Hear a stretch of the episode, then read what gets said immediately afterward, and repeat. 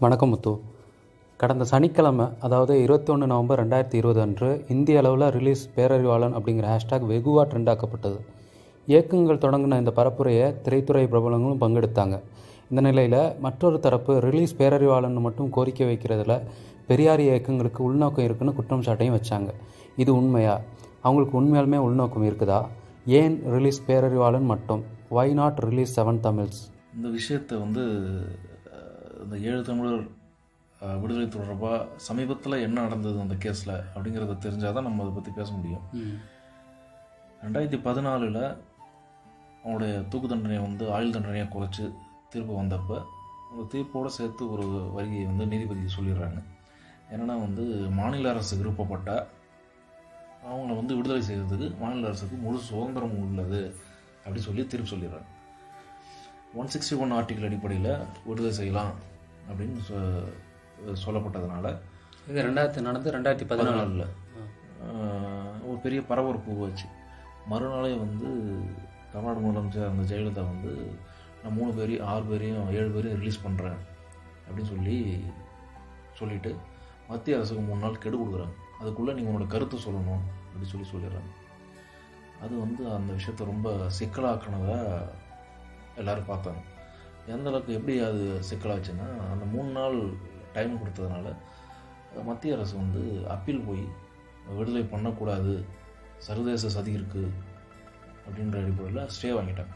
அதோடு அது முழுக்க வந்து பெண்டிங் ஆகிடுச்சு ரெண்டாயிரத்தி பதினேழில் முன்னாடி எந்த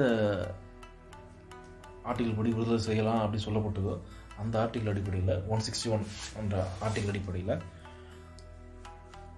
தமிழ்நாடு அரசுடைய சட்டமன்றத்தில் தீர்மானம் நிறைவேற்றி ஆளுநர் தமிழ்நாட்டுடைய ஆளுநருக்கு தீர்மானத்தை அனுப்பிச்சி வைக்கிறாங்க. நூற்றி அறுபத்தொன்று சட்டப்படி தமிழ்நாடு அரசு விடுதலை செய்யலாம். நாங்கள் விடுதலை செய்கிறோம் அப்படின்னு ஒரு மனதாக நிறைவேற்றின தீர்மானத்துக்கு அனுப்பிச்சி வைக்கிறாங்க. ஆளுநர் அது முடிவெடுத்து பதில் சொல்லணும். நம்ம ஆளுநர் வந்து கிட்டத்தட்ட இருபது மாதத்துக்கு மேலே இன்னி வரலாம். அதில் அதை பற்றி எதுவுமே பேசாமல் எனக்கு படிக்க டைம் இல்லைன்ற மாதிரி அவர் வெயிட் பண்ணிகிட்டே இருக்கார். மாதத்துக்கு மேலே வந்து ஆளுநர் வந்து அதை பெண்டிங்கில் வச்சுருக்கும் போது எல்லா எல்லா தரப்புல இருந்தும் ஏன் இவ்வளோ காலதாமதம்ன்ற கேள்வி வந்ததுனால நம்மளோட சட்ட அமைச்சர் சி வி சண்முகம் வந்து அதுக்கு ஒரு பதில் சொன்னார். அதிர்ச்சிகரமான ஒரு பதில் சொன்னார். ஆளுநர் ஒருவேளை எம்டிஎம்ஏ ரிப்போர்ட்டுக்காக வெயிட் பண்ணலாம் அப்படின்னு சொன்ன பிறகு ஆளுநரும் அதே பதில் சொன்னார்.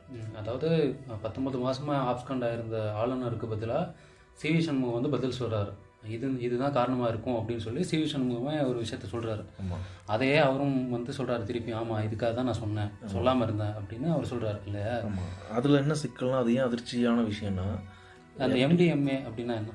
மல்டி டிசிப்ளினரி மானிட்டரிங் ஏஜென்சி அப்படின்னு ஒரு சர்வதேச விசாரணை குழுவாக கோர்ட் வந்து ஒரு விசாரணை குழு போட்டுச்சு.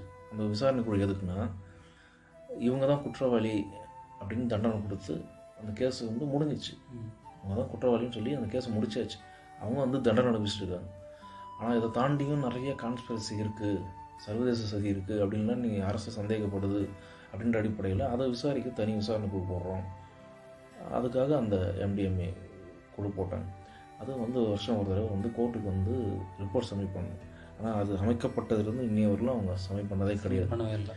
அந்த ரிப்போர்ட்டுக்காக தான் ஆளுநர் வெயிட் பண்ணுறதா சம்மந்தமே இல்லாமல் அந்த ரிப்போர்ட் வெயிட் பண்ணுறதா சொல்கிறது தான் பெரிய அதிர்ச்சியாக இருக்குது இந்த நேரத்தில் தான் ரெண்டாயிரத்தி பத்தொம்போதில் மறைந்த முன்னாள் முதல்வர் எம்ஜிஆருடைய பிறந்தநாள் நூற்றாண்டு விழா நடந்தது. வெகு விமர்சையாக நடந்த அந்த நூற்றாண்டு விழா ஒட்டி நன்னடத்தை காரணமாகவும் ரொம்ப நாள் சிறைவாசத்தில் இருக்க ஆயுள் கைதியில் ஆயிரத்தி ஐநூறு பேரை வந்து தமிழ்நாடு அரசு விடுதலை செய்யுது பதினேழு வருஷத்துக்கு மேல இருந்தவங்க ஆமாம் விடுதலை செய்கிறாங்க அதில் வந்து ஒரு முஸ்லீம் கூட இல்லை அப்படிங்கிறது ஒரு பெரிய சர்ச்சையாக மாறும் மாறும். தருவாயில் சிறைவாசத்தில் இருந்த ஆயுள் சிறைவாசியாக இருந்த நாலு முஸ்லீம் வந்து கேஸ் போடுறாங்க. அது மெட்ராஸ் ஹைகோர்ட் வந்து அந்த கேஸை எடுத்து அவங்க நன்னடத்தை காரணமாகவும் உள்ளே இருந்ததுனாலையும் அவங்கள ரிலீஸ் பண்ணலாம்னு சொல்லி அவங்கள ரிலீஸ் பண்ணி தீர்ப்பு கொடுத்துட்றாங்க. இந்த கேஸுக்கு அப்பீல் பண்ணி தமிழ்நாடு அரசு வந்து சுப்ரீம் கோர்ட் போகிறாங்க. சுப்ரீம் கோர்ட்டில் தான் சுப்ரீம் கோர்ட்டு அந்த தீர்ப்பு அந்த கேஸ் தான் Tamil Nadu versus Nilofer Nisha okay case அதாவது அந்த முஸ்லீம் ஆஹ், கைதியா இருந்த நாலு பேர்ல ஒரு ஒரு ஆளோட பொண்ணு. நிலோஃபர் நிஷாங்கிறது ஆமாம் அவங்க அங்கே கவ கவர்மெண்ட்டே அங்கே அப்பீல் போச்சுன்னா கோர்ட்டை அப்படி விடுதலை செய்ய முடியாது அப்படின்னு சொல்லி அந்த விடுதலையை மறுத்து அவங்க போனாங்க. சுப்ரீம் கோர்ட்டு அதை போல் ஹைகோர்ட் வந்து தீர்ப்பு சொன்னது தப்பு அப்படின்னு சொல்லிட்டு அவங்க தீர்ப்பாக சொல்லும் பொழுது அந்த தீர்ப்பில் சேர்த்து சொல்கிறாங்க என்ன சேர்த்து சொல்கிறாங்கன்னா ஹைகோர்ட் அப்படி விடுதலை செஞ்சது தப்பு.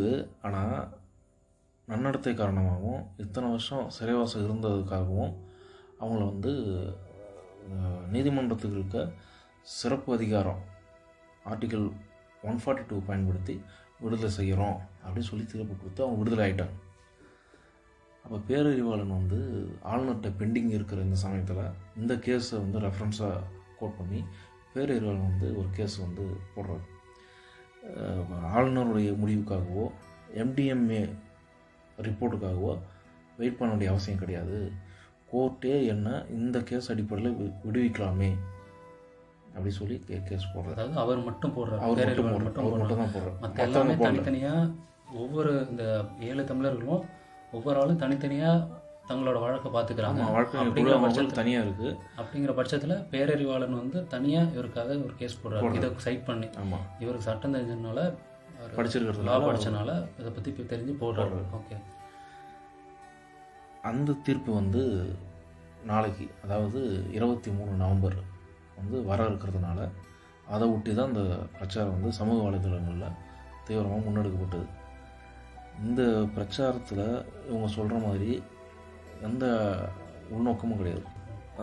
அது தவிர பிரச்சாரம் வந்து வெறுமனே பேரறிவாளர் விடுதலை செய்யறதுக்கு மட்டும் இந்த ஹேஷ்டேக்லாம் பண்ணலை. ஓகே. ஏழு தமிழர் விடுதலையும் சேர்த்து தான் நடந்தது. அதோட சேர்ந்து தான் நடந்தது. ஆனால் இது முன்னிலைப்படுத்தப்பட்டது. ஏன்னா அதுக்கான அதுக்கு அதுக்கான தருணம் வந்ததுனால அது முன்னிலைப்படுத்தப்பட்டது. அதில் எந்த உள்நோக்கம் கிடையாது. இவரோட இவரோட ரிலீஸு மற்ற ஆறு ரிலீஸும் சாத்தியப்படுத்தக்கூடிய விடுதலை தான் இது எல்லாத்தையும் சேர்த்து தான் பார்க்கணும் ஆமாம் இப்போ இவர் இவர் இவர் இந்த கேஸ் ரெஃபரன்ஸை வச்சு இவர் விடுதலை ஆயிட்டாருன்னா டைரெக்டாக இவரை ரெஃபரன்ஸை வச்சு அந்த ஆறு பேர் விடுதலை ஆகலாம். விடுதலை ஆகலாம். நன்றி முத்து.